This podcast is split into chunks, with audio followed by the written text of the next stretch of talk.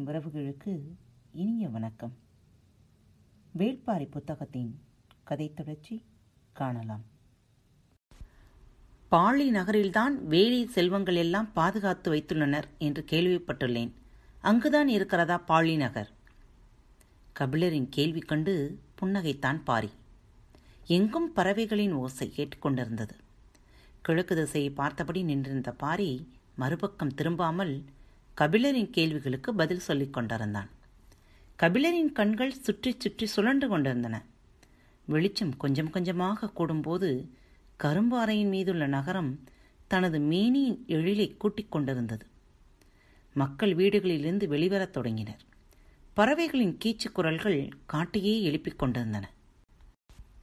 தீபத்தின் உச்சியிலிருந்து அடிப்பெருத்த அகல் விளக்கை பார்ப்பதைப் போன்று இருந்தது அந்த நகரம்.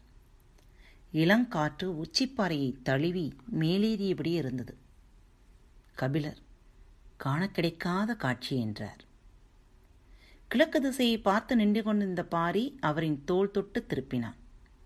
கபிலர் கிழக்கு பக்கமாக திரும்பும்போது பாரி சொன்னான் இப்போது நீங்கள் காணப்போவதுதான் காண கிடைக்காத காட்சி. கபிலர் இன்முகத்தோடு கிழக்கு திசையை பார்த்தார். எல்லா திசைகளிலும் இருக்கும் அதே அழகோடுதான் எவ்வியூரின் கிழக்கு திசையும் இருந்தது. இதில் கூடுதல் சிறப்பு என்று பாரி சொல்வது எதை என்று கபிலரின் கண்கள் தேடிக் கொண்டிருந்தன. கிழக்கு திசையில் ஆதிமலைக்கு நடுவே இருந்த மெல்லிய பிளவின் வழியே சூரியனின் செந்நிற கதிர் மெல்ல கசிந்து கொண்டிருந்தது. பார்க்கும் கணத்தில் ஒளிபரக்கி கூறிய வாள் போல் பாய்ந்து வந்தது. கபிலர் இமை கொட்டாமல் பார்த்தார். எவ்வியூரின் கிழக்கு பகுதி இருளை இரண்டு துண்டாக்கியது. காண கிடைக்காத காட்சி என்று கபிலனின் வாய் முணுமுணுத்துக் கொண்டிருந்த போது அந்த கூறிய ஒளி வாள் கபிலரின் மார்பில் இறங்கியது. கபிலனின் நாடி நரம்புகளெல்லாம் சிலித்தன மெய்மறந்து இரு கைகளையும் மேலே கூப்பி உயர்த்தினார். எவ்வியூரின் அடிவாரம் வரை இரு திசைகளும் அவரது கரங்களில் நிழல் படர்ந்து அசைந்தது. கதிரவனை பார்த்து அவர் கைகளை உயர்த்தி வணங்கினார். பெருங்குழவை ஒளி இவ்வியூர் முழுக்க மேலெழுந்தது. நான்கு திசை வாயில்களிலும் இருந்தும் பறவைகள் முழங்கின. முழவின் ஓசையில் காடு நடுங்கியது. மக்கள் எல்லோரும் தங்களின் வீடுகளின் மேலேறி குளவையிட்டு அந்த அருங்காட்சியை கண்டு மகிழ்ந்தனர். துல்லியமான இடத்தில் கபிலரை நிறுத்திய பாரி ஈரடி கீழிறங்கி நின்று அண்ணாந்து பார்த்தான். பேரறிவின் தீச்சுடர் இதுதானா? நினைக்கும் போதே மெய் செழித்தது பாரிக்கு. கன நேரத்திற்குள் பிளவின் மேல் விளிம்பை சூரியன் தொட்டவுடன் அந்த ஒளிவாள் மறைந்தது. எங்கும் புலர்மஞ்சள் நிரம்பியது. கபிலர் உறைந்து போய் நின்றார். மக்கள் கூட்டம் கூட்டமாக பாறையை நோக்கி வரத் தொடங்கினர். குளவை சத்தம் எங்கும் எதிரொலித்தது. பாரி உச்சிப்பாறையின் மீதேறி கபிலரின் அருகில் வந்தான். நான்கு ஆண்டுகளுக்கு ஒரு முறை தெற்கு ஓட்டக்காலத்தில் ஆறாம் நாளில் ஆதிமலையில் உள்ள பெருங்கடவின் நடுவிலிருந்து கதிரவன் வேலெடும்பி வருவான். நெருப்பை உருக்கி ஊற்றியதைப் போல கண்ணிமிக்கும் நேரத்தில் நீளும் மொழிவாள் அரை நாளிகை நேரம் மட்டுமே நீண்டிருக்கும். கதிரவன் மொழிவாளை எவ்வியூரின் மேல் இறங்கிய மூன்றாம் நாள் கொற்றவை கொத்து தொடங்கும் என்று கூறிவிட்டு இறங்கி நடந்தான் பாரி. நீண்ட மக்கள் கூட்டம் உணர்ச்சி பெருக்கோடு குளவேட்டபடி அவன் பின்னே சென்று கொண்டிருந்தது. அவர்கள் அரண்மனைக்குள் நுழையும் வரை பார்த்து கொண்டிருந்தார் கபிலர். இயற்கை பற்றிய வியப்பு பாரியின் சொல் கேட்ட கணத்தில் இயற்கை அறிவை பற்றிய வியப்பாக மாறியது. வானியல் வசப்படுவதுதான் கணிதத்தின் உச்சம். கணிதம் வசப்படுதல் அறிவின் உச்சம். நோக்கறிவு கொண்டு விண்மீன்களை கணித்தலும் கதிரவனின் நகர்வை அளத்தலும் மனிதனின் அபார சாதனை. இந்த சாதனைகளை சொந்தமாக்கி வைத்துள்ளவர்கள் மூவீந்தர்கள். வானியலையும் கணிதத்தையும் தலைமுறை தலைமுறையாக கற்று ஆளும் கணியர்கள் அவர்களிடமே இருக்கின்றனர். அதனால்தான் நீரும் நிலமும் வானும் வேந்தர்களுக்கு வசப்பட்டு கிடக்கின்றன.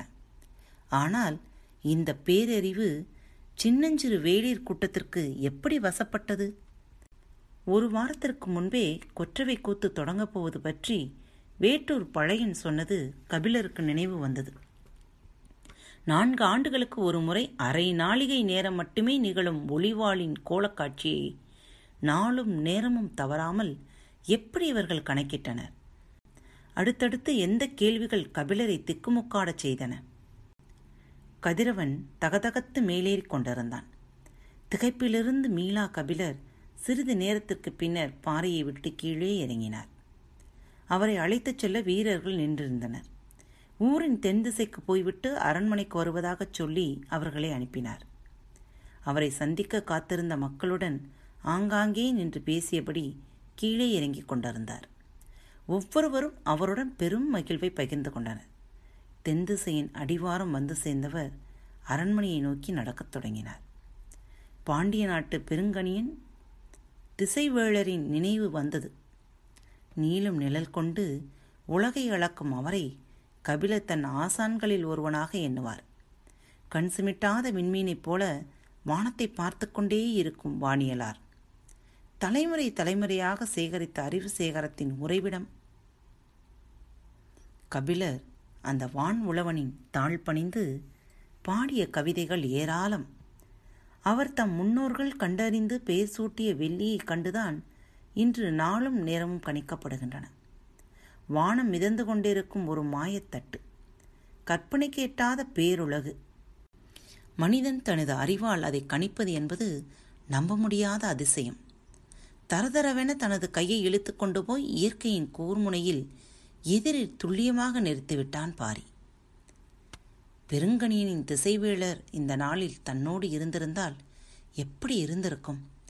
பாரியை கட்டி அணைத்திருப்பார். நாட்டு தலைவர்கள் யாருக்கும் இல்லாத நாளறிவும் கோளறிவும் பாரியிடம் இருப்பதைக் கண்டு திகைத்திருப்பார். திசைகள் மட்டுமே திகைப்பை ஏற்படுத்தக்கூடியவை. திக்கு தெரியாத திகைப்பை நிலமும் கடலும் வானும் ஒவ்வொரு கணத்திலும் உருவாக்கும். அந்த திகைப்பை வெல்ல தெரிந்தவர்களே திசையாளும் கணியர்கள். எனவே அவர்கள் மனிதர்களைக் கண்டு ஒருபோதும் திகைக்க மாட்டார்கள். ஆனால் இன்று பாரியின் செய்கையை பெருங்கணியன் கண்டிருந்தால் திகைக்காமல் இருந்திருக்க மாட்டான் என எண்ணியபடி இடப்புற வீதியின் வழியே திரும்பினார் கபிலர். எதிர்வந்த பெண் ஒருத்தி கை நீட்டி அவரின் பாதையை மறித்தாள். விலகி போக முயல்கிறாளோ என நினைத்த கபிலர் வலப்புறம் நகர்ந்தபோது அவள் இன்னொரு கையையும் நீட்டி வழியை அடைத்தாள். பெருங்கணியனின் இரு பக்கங்களும் கைகளை விரித்து நீளும் நிழலின் நகர்வுகளை தனக்கு சொல்லிக் கொடுத்தது நினைவுக்கு வந்தது. உள்மனதில் கணியனின் உருவம் படிந்திருக்க அந்த கையை விலக்கி நடக்க முயன்றார். ஆனால் அந்த பெண்ணின் கைகள் அவருக்கு இடம் தரவில்லை. மறித்த கைகள் தட்டி நின்றன. அப்போதுதான் கணியனின் நினைவிலிருந்து மீண்டு அந்த பெண்ணை உற்று பார்த்தார் கபிலர் நேர்கொண்டு பார்த்த அந்த இளம்பெண்ணின் கண்கள் கோபத்தை கக்கின. ஏனம்மா வழிமறிக்கிறாய்? கபிலரின் கண்களையே கோர்ந்து பார்த்தாள். பாரியிடம் நட்பு கொள்ளும் தகுதியுண்டோ உம்மிடம்? கபிலர் அதிர்ந்து போனார். நெஞ்சில் கூர்மை கொண்டு இறக்கியது சொல். ஏனம்மா இப்படி கேட்கிறாய்? என்ன தவறு இழைத்தேன் நான்? மௌனத்தின் வழியே கபிலரின் அதிர்ச்சியை அதிகப்படுத்தினாள் எந்த வகையிலும் அவளின் கோபத்துக்கான காரணத்தை கபிலரால் தொடர்பு படுத்திக் கொள்ள முடியவில்லை. எவ்வளவு பதற்றமான சூழ்நிலையிலும் கார்காலத்து இரவில் இங்கு இருந்து பாலி நகருக்கு தேர் ஏறி செல்ல மாட்டான் பாரி. தெரியுமா உங்களுக்கு? கபிலர் பதில் எதுவும் சொல்லாமல் அவளின் கண்களையே பார்த்தார். அவள் தொடர்ந்தாள். கார்காலத்து இரவுகளில் மான்கள் இணை சேரும். தனது தேரின் ஒளி அவற்றின் இணக்கத்தை குலைத்துவிடும் என்பதால் தேரில் செல்ல மாட்டான் பாரி. ஆனால் உமது செயல் அதற்கு நேரெதிராக இருக்கிறது. இளம்பெண் உதிர்த்த சுடுசொல் கண்டு அஞ்சினார் கபிலர். யான் இழைத்த பிழை என்ன மகளே? அவளின் கண்கள் குளமாகின அழகிய பூக்காடாக இருந்த எம் காதலில் புயல் காற்று வீச செய்துவிட்டீர் கலங்கி நிற்கும் உமது கண்கள் என்னை பதற வைக்கின்றன. எனக்கு விளங்கும்படி சொல் என்றார். உங்களால் தான் அவரின் புகழின் உச்சியை அடைந்திருக்கிறான். எனது கைகள் தழுவி கிடந்த அவனது தோளின் மீது இப்போது பாரியின் கை கிடக்கிறது. புகழால் நிலை தடுமாறிக் கொண்டிருக்கிறது எனது காதல். நீ யாரைச் சொல்கிறாய்? உன் காதலன் யார்? நீலன். கபிலர் பெருமூச்சு விட்டார். சின்னதாக ஒரு சிரிப்பு உதட்டின் ஓரம் பரவியது. அவளோ வேகம் குறையாமல் தொடர்ந்தாள். சிறு கல்லை தாண்டுவதைப் போல இரு பெரும் குன்றுகளை தாண்டி நினைத்த போதெல்லாம் என்னை பார்க்க வந்தான்.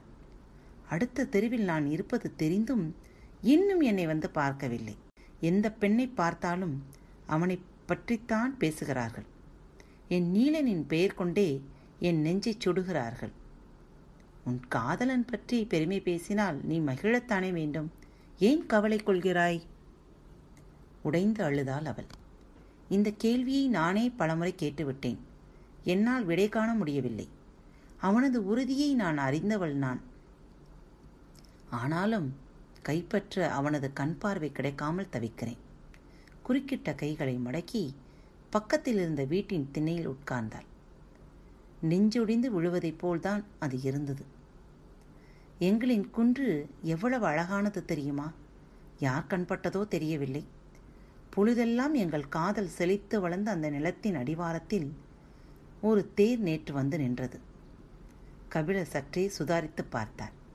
எனது மடி மீது தலை சாய்ந்து இருந்தான். நான் தான் யாரோ ஒருவர் தேரிலிருந்து இறங்கி வேட்டுவன் பாறையில் கால் பதிக்கிறார் என்றேன். எனது காதலின் அமைதியை எனது சொல் கொண்டே கெடுத்து விட்டேன் சொல்லிக் கொண்டிருக்கும் போது கண்ணீர் வழிந்தோடியது. துடைத்தபடி தொடர்ந்தாள். குயில்கள் கூவும் அந்த மாமர நிழலில் இதழ் விட்டு நழுவி போன அவனது மறுமுத்தத்துக்காக அன்று முழுவதும் காத்திருந்தேன். வரவில்லை. மறுநாள் அவன் ஊருக்கு போனேன். வந்திருப்பவருக்கு காலில் அடிபட்டுள்ளது. நீ எவ்வியூருக்கு போ. இரண்டு நாளில் நான் அவரை அழைத்து கொண்டு வந்து விடுகிறேன். கொற்றவை விழா முடியும் வரை நாம் அங்கு மகிழ்ந்திருப்போம் என்று சொல்லி அனுப்பினான். கபிலர் தனது கதையை தானே கேட்டுக்கொண்டிருந்தார் எனது காலடிக்கு பின்னால் ஒரு காதல் நடந்து வந்திருக்கிறது.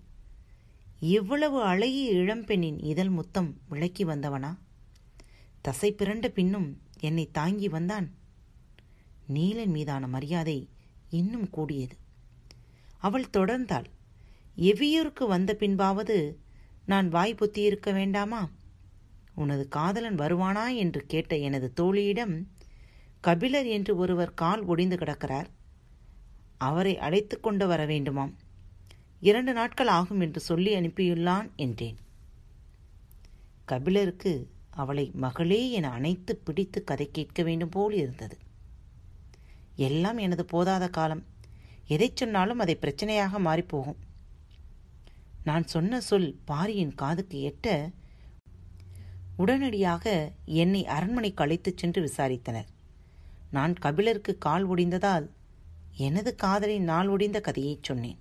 அவ்வளவுதான். இரவோடு இரவாக பாரியே புறப்பட்டு புலிவாள் குகைக்கு போய்விட்டான். கபிலருக்கு ஆச்சரியம் தாங்கவில்லை. தன்னை ஒரு கை பிடித்து நீலன் அழைத்து வந்ததைப் போலவே மறுகை பிடித்து இவளும் அழைத்து வந்திருக்கிறாளே என மகிழ்ந்து கிறங்கினார். போதாத காலத்தை புலம்பித்தான் தீர்க்க வேண்டும் என்பார்கள். கபிலரை பாரி தனது தோளில் ஏற்ற என்னை தனது நெஞ்சில் ஏற்றி வைத்திருந்தவன் எங்கு சென்றானோ தெரியவில்லை. கண்ணீரை துடைத்தபடி சொன்னால் ஊரே பேசுகிறது. நேற்று இரவு அவனுக்கு அறுபதாம் கோழிக்கறி விருந்து படைக்கப்பட்டதாம். உள்ளங்கையில் கஞ்சி காய்ச்சி அவனது உதடு விளக்கி ஊட்டிவிட்ட எனது அன்புக்கு இணையாகுமா இந்த உலகு? சொல்லுங்கள். அந்த கொடியவனை என்ன செய்யலாம்? கனநேரமும் தாமதிக்காமல் பதில் சொன்னார் கபிலர். அது தெரியாமல் தான் நானும் விழித்து கொண்டிருக்கிறேன். நான் தங்கியுள்ள இடத்தில் என்னோடு தான் அவனும் தங்கியுள்ளான். நேரம் கிடைக்கும் போதெல்லாம் மயிலா மயிலா என்று எவ்வளோ ஒருத்தியின் பெயரை சொல்லி புலம்பிக் கொண்டே இருக்கிறான். அந்த பெண்ணுக்கு நள்ளிரவு பூக்கும் மயிலை மலர் மிகவும் பிடிக்குமாம். முழு நிலா நாளில் மயிலம் பூச்சூடி அவள் மீது காதல் கொண்டானாம். இன்று எப்படியாவது அவளை பார்க்க வேண்டும் என்பதற்காக எனக்கு தெரியாமல் நான் கேட்டதாக அரண்மனையில் சொல்லி மயிலை மலரை கொண்டு வந்து வைத்திருந்தான். இன்று காலை அவளுக்கு சூட்டப் போயிருப்பான் என்று நினைக்கிறேன். வெட்கமும் ஆசையும் பீரிட்டு மேலெழும்பியது. ஆடை கொண்டு கண்ணீர் துடைத்தாள். அதையும் மீறி சிந்திய சிரிப்பு மகிழ்வை மறைக்க மெனக்கிட்டாள். முடியவில்லை. கண்ணீர் வெடித்து காதலாக மலரும் அந்த அதிசயத்தை அருகே இருந்து ரசித்தபடி அவளின் கரம் பிடித்தார் கபிலர். விடுமையா கையை இன்னொரு நாளும் உம்மால் வீணாகிவிடக்கூடாது என சொல்லியபடி பிடித்த கையை உதறிவிட்டு ஓடினாள் மயிலா.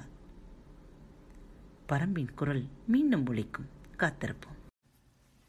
அன்பு நேயர்களே பாரத் வலையொலி பக்கத்தை தேர்ந்தெடுத்து கேட்டுக்கொண்டிருக்கும் ஒவ்வொருவருக்கும் எனது சிரம் தாழ்ந்த நன்றிகளும் வாழ்த்துக்களும். இப்பகுதியில் இடம்பெறும் நிகழ்ச்சிகள் உங்களுக்கு பிடித்திருந்தால் உங்கள் நண்பர் மற்றும் தோழியருடன் பகிர்ந்து கொள்ளுங்கள். மறவாமல் ரிவ்யூ பாக்ஸில் எழுதி அனுப்புங்கள். ரிவ்யூ பாக்ஸில் நீங்கள் எழுதும் ஒவ்வொரு எழுத்துக்களும் எங்களது பாரத் வலையொலி பக்கத்தின் படிகள் என்பதை மறந்துவிடாதீர்கள். முடிந்தவரை ரிவ்யூ எழுதுங்கள். நன்றி வணக்கம். இப்படிக்கு உங்கள் அன்பு தோழி. thank you